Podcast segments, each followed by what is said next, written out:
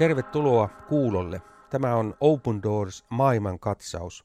Ohjelma, jossa käsitellään kristittyjen kohtaamaa vainoa eri puolilla maailmaa. Minä olen Jaakko Rahja ja toimin tämän ohjelman juontajana. Tiesitkö, että maailmassa vakavan vainon kohteena on noin joka seitsemäs kristitty? Se tarkoittaa, että kristityt ovat suurin uskonnollinen ryhmä, joka kokee äärimmäisen vakavaa vainoa. Kristillisenä järjestönä Open Doors palvelee juuri heitä, siis kaikkein vainotuimpia kristittyjä, tällä hetkellä peräti 70 kohdemaassa. Tänään puhumme afrikkalaisesta Libyasta, joka Open Doorsin uusimmassa vainoraportissa on peräti sijalla viisi. Kanssani täällä studiossa on Suomen Open Doorsista johtaja Miika Auvinen. Tervetuloa Miika. Kiitos. Me siis puhumme Libyasta, maasta, joka sijaitsee tuolla Välimeren rannalla, sen itäpuolella Egypti, länsipuolella Algeria ja Tunisia. Taitaa olla semmoinen seitsemisen miljoonaa asukasta, eli hiukan enemmän kuin Suomessa. Pääuskontona islam. Onko sinulla tarkempaa tietoa siitä, kuinka paljon maassa on kristittyjä? Tarkkaa tietoa on ollut vaikea viime vuosina saada, koska Libya on tietysti ollut aika moisessa sekasorrossa Open Doorsin arvio on noin 35 400 kristittyä, joka on arvio tässä kohtaa. Sanot, että maa on ollut sekasortoisessa tilassa, on tainnut olla sitä tämän niin sanotun arabikevään jälkeen. Kyllä. Islamistinen painostus on suurta, näin olen ymmärtänyt, on monia taistelevia klaaneja, järjestäytynyttä rikollisuutta, korruptio on, on valtava. Miten kuvailisit kristittyjen tilannetta? Mm. No Gaddafin kaatumisen jälkeen ja hänen luoma järjestelmä tietysti, kun oli voisi sanoa käytännössä kukistanut kaiken opposition, niin valtava valta tyhjöhän maassa oli ja sen täytti nämä ääri-islamistiset ryhmittyvät hyvin nopeasti, joka on johtanut siihen, että Libyalla ei ole tällä hetkellä lakia tai järjestystä ylläpitävää keskushallintoa, joka pystyisi esimerkiksi suojelemaan kansalaisia millään tavoin. Ja sekä aseelliset islamistiset ääriryhmät että sitten rikollisryhmät käyttää valtaa käytännössä eri puolilla. Ja näitä, näitä ryhmiä on lukemattomia. Näitä on useita kyllä, ja, ja nämä usein ottaa kohteekseen ja, ja sieppaavat kohdistetusti kristittyjä, joista monia on myös tapettu. Nimenomaan Libya oli tuo maa, jossa, jossa myös silloin Isiksen nousun myötä ISIS mestasi nämä 21 kopti kristittyä, jotka oli naapurimaa Egyptistä tullut Libyan öljyteollisuuteen tekemään työtä ja siellä kaapattu ja sitten tapettiin uskonsa vuoksi. Mitä tapahtuu, jos libyalainen muslimi kääntyy kristityksi? No siinä tapauksessa on hyvin todennäköistä, että häneen kohdistuu ensinnäkin painostusta ja, ja suoranaista väkivaltaa perheestä, joka totta kai vaatii, että hänet pitää palauttaa islamiin, eli hänet nähdään luopiona. Ja on hyvin mahdollista, että hänet tapetaan.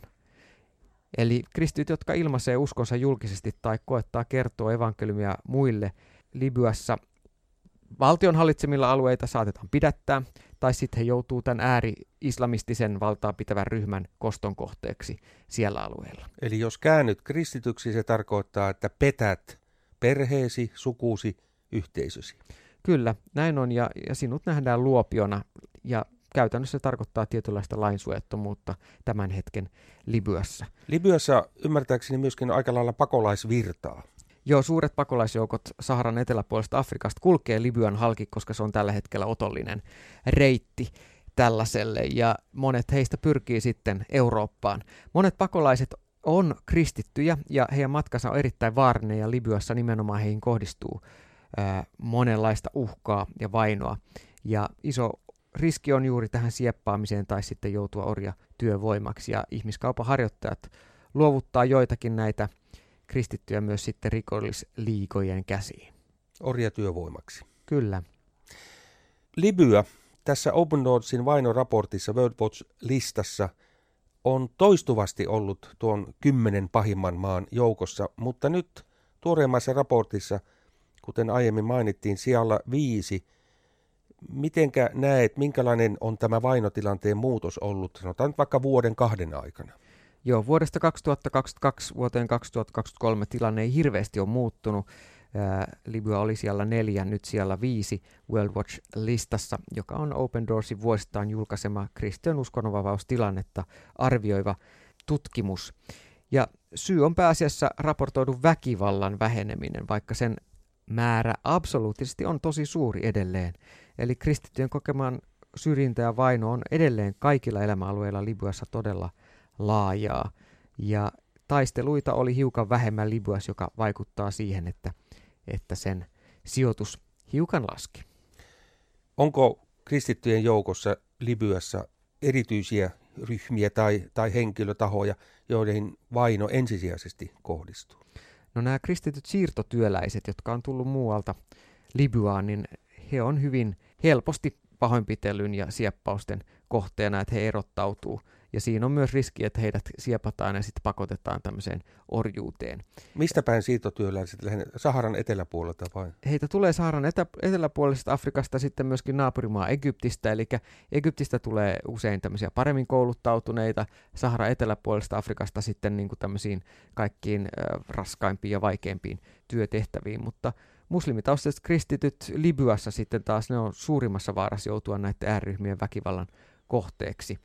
Ja, ja tota, esimerkiksi nämä ryhmät toimii ihan, ihan Libyan pääkaupungissa, että ei sinne tarvii niinku syrjäseuduille mennä. Maa, jossa kristittyjä vainotaan, niin siellä erityisesti naiset joutuvat vakavan vainon kohteeksi. Mitä Kyllä. osaat sanoa naisiin kohdistuvasta vainosta Libyassa? Joo, no Libya on esimerkki muslimimaasta, jossa todella tämä, tämä niin kuin naisten oikeudet eh, toteutuu hyvin, hyvin heikosti, jos mietitään, mitä me länsimaissa ymmärretään naisten oikeuksiksi. Naisilla on hyvin vähän perheen ulkopuolista vapautta Libyassa ja vieläkin vähemmän, jos heidän epäillään olevan kiinnostuneita esimerkiksi kristinuskosta. Samoin jos naiset sanoo tai julkisesti tuo esille olevansa kristittyjä, he voi joutua kotiarestiin, seksuaalisen väkivallan kohteeksi, heidät voidaan niin kuin, pakottaa pakkoavioliittoon muslimimiehen kanssa, jos he on vielä nuoria naisia, tai sitten he voi kohdistua kunnia murha, eli heidät murhataan tämmöisenä häpeä pilkkuna suvun, suvun osalta. Että kyllä tämä on, niin on todella surullista. Laki ei, ei Libyassa salli naisen olla perheen pää, joten, joten naisen ei ole mahdollista paeta eikä itsenäisesti elää, toimia yksinhuoltajana. Et kaikki tämmöinen niin on, on poissuljettu. Et, et nainen on Libyassa pitkälti täysin riippuvainen miehessä ja, ja Libyassa on hyvin vähän mitään lakeja perheväkivaltaa tai seksuaalista häirintää vastaan, joten esimerkiksi kristitty nainen joutuu kyllä todella kaiken mahdollisen väkivallan kohteeksi, jos hänen perhepiirinsä ja miehensä on muslimi. Se on hyvä meidän Suomessakin tiedostaa, että maa, jossa kristittyjä vainotaan, missä kristittyjen tilanne on huono, niin sellaisessa yhteiskunnassa naisten ja myöskin lasten asema mm. on erityisen huono. No usein näin, ja tämä pätee tietysti valtaosin muslimimaailmaan, mutta mutta sitten näkyy myös, myös esimerkiksi hinduyhteisössä Intiassa, että muistan taannoin täällä intialaisen puhujavieraan kanssa liikuin ympäri Suomea, niin hän päivitteli, että miten täällä naiset voi liikkua tällä tavalla mm. vapaasti, että se ei tulisi kysymykseenkään Intiassa. Samoin kuin ei nyt esimerkiksi keskustelun aiheena olevassa Libyassa ja monissa muissa maissa. No entäs miehet? Millaista vainoa he Libyassa joutuvat kohtaamaan? No Libyassa elävillä kristyillä miehillä ö, on suuri riski joutuu ihan hakkaamisen kohteeksi ja, ja koht, erilaista väkivaltaa kohdata. Työpaikan menetys on hyvin usein seuraus siitä, että jos kristillinen usko tulee esille, koska muslimiyhteisössä nähdään, että tämä henkilö ei ole luotettava, hän on hylännyt muslimi-identiteetin ja, ja oman taustansa. Muslimiperheistä peräisin olevat kristityt on suuressa vaarassa, joutuu karkotetuksi kodeistaan kokonaan pois ja heidät voidaan eristää tai sitten tappaa suvun toimesta. Ja sen takia avoimesti kristittynä elämiseen liittyy, liittyy valtavia riskejä, ja oikeastaan kristittyjen kokoontumiset on tosi vaarallisia Libyassa. Sydämen usko ja suun tunnustus, nämä tuli, kun mä kuuntelin sinua, niin, niin mm. tässä mieleen. Ää, näissä maissa, joissa kristittyjä ja esimerkiksi Libyassa vainotaan, niin on vaarallista tunnustaa, että Jeesus on minun Herrani.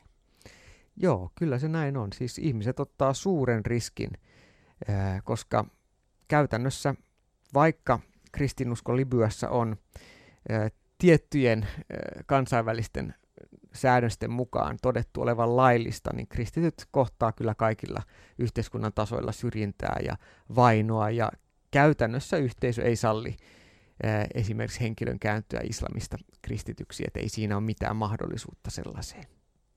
Heidän esimerkkinsä ja heidän elämänsä on myöskin meille mielestäni rohkaisu ihan täällä kotisuomessa. Tunnusta uskosi, todista Jeesuksesta. Joo, kyllä juuri näin. Ja, ja juuri luin erittäin puhuttelevan kirjan äh, Koptimarttyyrit, joka kertoo näistä Libyassa murhatuista, oranssihaalareisiin puettuista Egyptin kristityistä miehistä, jotka tietoisesti eivät kieltäneet Jeesusta ja mm. tulivat sen tähden murhatuiksi. Heistä monet eivät päädy meidän tietoon, mutta heitä on monia, jotka kokee tämän saman kohtalon tänä päivänäkin Libyassa. Ja todella osoittaa hurjaa rohkeutta kristittyinä, pitäen kiinni Jeesuksesta, vaikka se merkitsee tässä ajassa kuolemaa. Olkoon se siis meillekin rohkaisuksi. Mm, Jos vielä mennään tuonne Libyaan, niin mitkä ovat Open Doorsin mahdollisuudet auttaa siinä maassa vainottuja mm. kristittyjä? Mm. Open Doorsilla on myös kumppaneita tuolla maassa. On, on pieniä seurakuntaryhmiä, joista, jotka kokoontuu salassa, kodeissa, ää, ja on myös näitä pieniä kirkkokuntia, jotka siellä työtä tekee, ja heidän kautta Open Doors palvelee näitä yhteisöjä ja myöskin sitten muita, jotka on ensi kertaa elämässään kuulleet Jeesuksesta. Ja me tarjotaan johtajuus- ja opetuslapseuskoulutusta, eli mahdollisuutta näille pienten ryhmien vetäjille kasvaa uskossa, raamattutietämyksessä ja sitten myöskin näille uskoon tulleille kasvaa uskossa, että he pääsee raittiiseen terveen raamattuopetuksen piiriin. Ja sitten tarjotaan toimeentulotukea myös Libyassa, siellä yhteiskunnan keskellä haasteissa eläville kristityille. Ja sitten ihan viedään raamattuja ja, ja tarjotaan myöskin sielunhoitoa, että suojatut nettiyhteydet on muun muassa tämmöinen väline, jolla pystytään sitten muualtakin käsin Libyassa olevia auttamaan. Ja voisi sanoa, että siellä ihmisiä, jotka, jotka on selvinneet monenlaista vaikeuksista, niin edelleen haluaa työtä tehdä Libyassa oman kansansa keskuudessa. Ja se kyllä puhuttelee, kuinka, kuinka siellä monet rohkeasti edelleen haluaa vaikuttaa omassa maassaan ja työtä tehdä. Kyllä. Kiitos siitä, että olet valottanut tuota tilannetta Libyassa. Ystävät, tässä oli tämänkertainen Open Doors maailmankatsaus. Kiitos siitä, että olit kuulolla. Minä olen Jaakko Rahja, ohjelman juontaja ja kanssani on ollut Miika Auvinen Suomen Open Doorsista. Jos Herramme niin hyväksi näkee, olemme taas viikon päästä, eikä vain Miika. Tähän Kyllä. samaan aikaan samalla Radiodein kanavalla. Kutsumme sinut mukaan myös auttamaan vainottuja sisariamme ja veljiemme Open Doorsin kautta. Tästä lisätietoa saat osoitteesta opendoors.fi.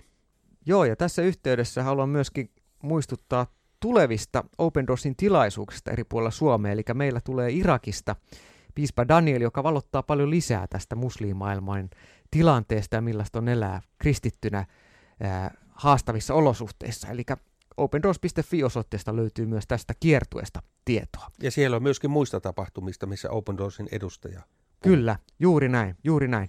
Eli nyt ehdottomasti kannattaa piispa Danielia tulla kuuntelemaan. Nämä tilaisuudet on aivan ainutlaatuisia. Meillä on tapana ollut, Miika, että tähän lopuksi luet meille jonkun rohkaisun sanan raamatusta. Ole hyvä. Psalmista 31 ja 25. Rohkaiskaa mielenne. Olkaa lujat, kaikki te, jotka panette toivonne Herraa.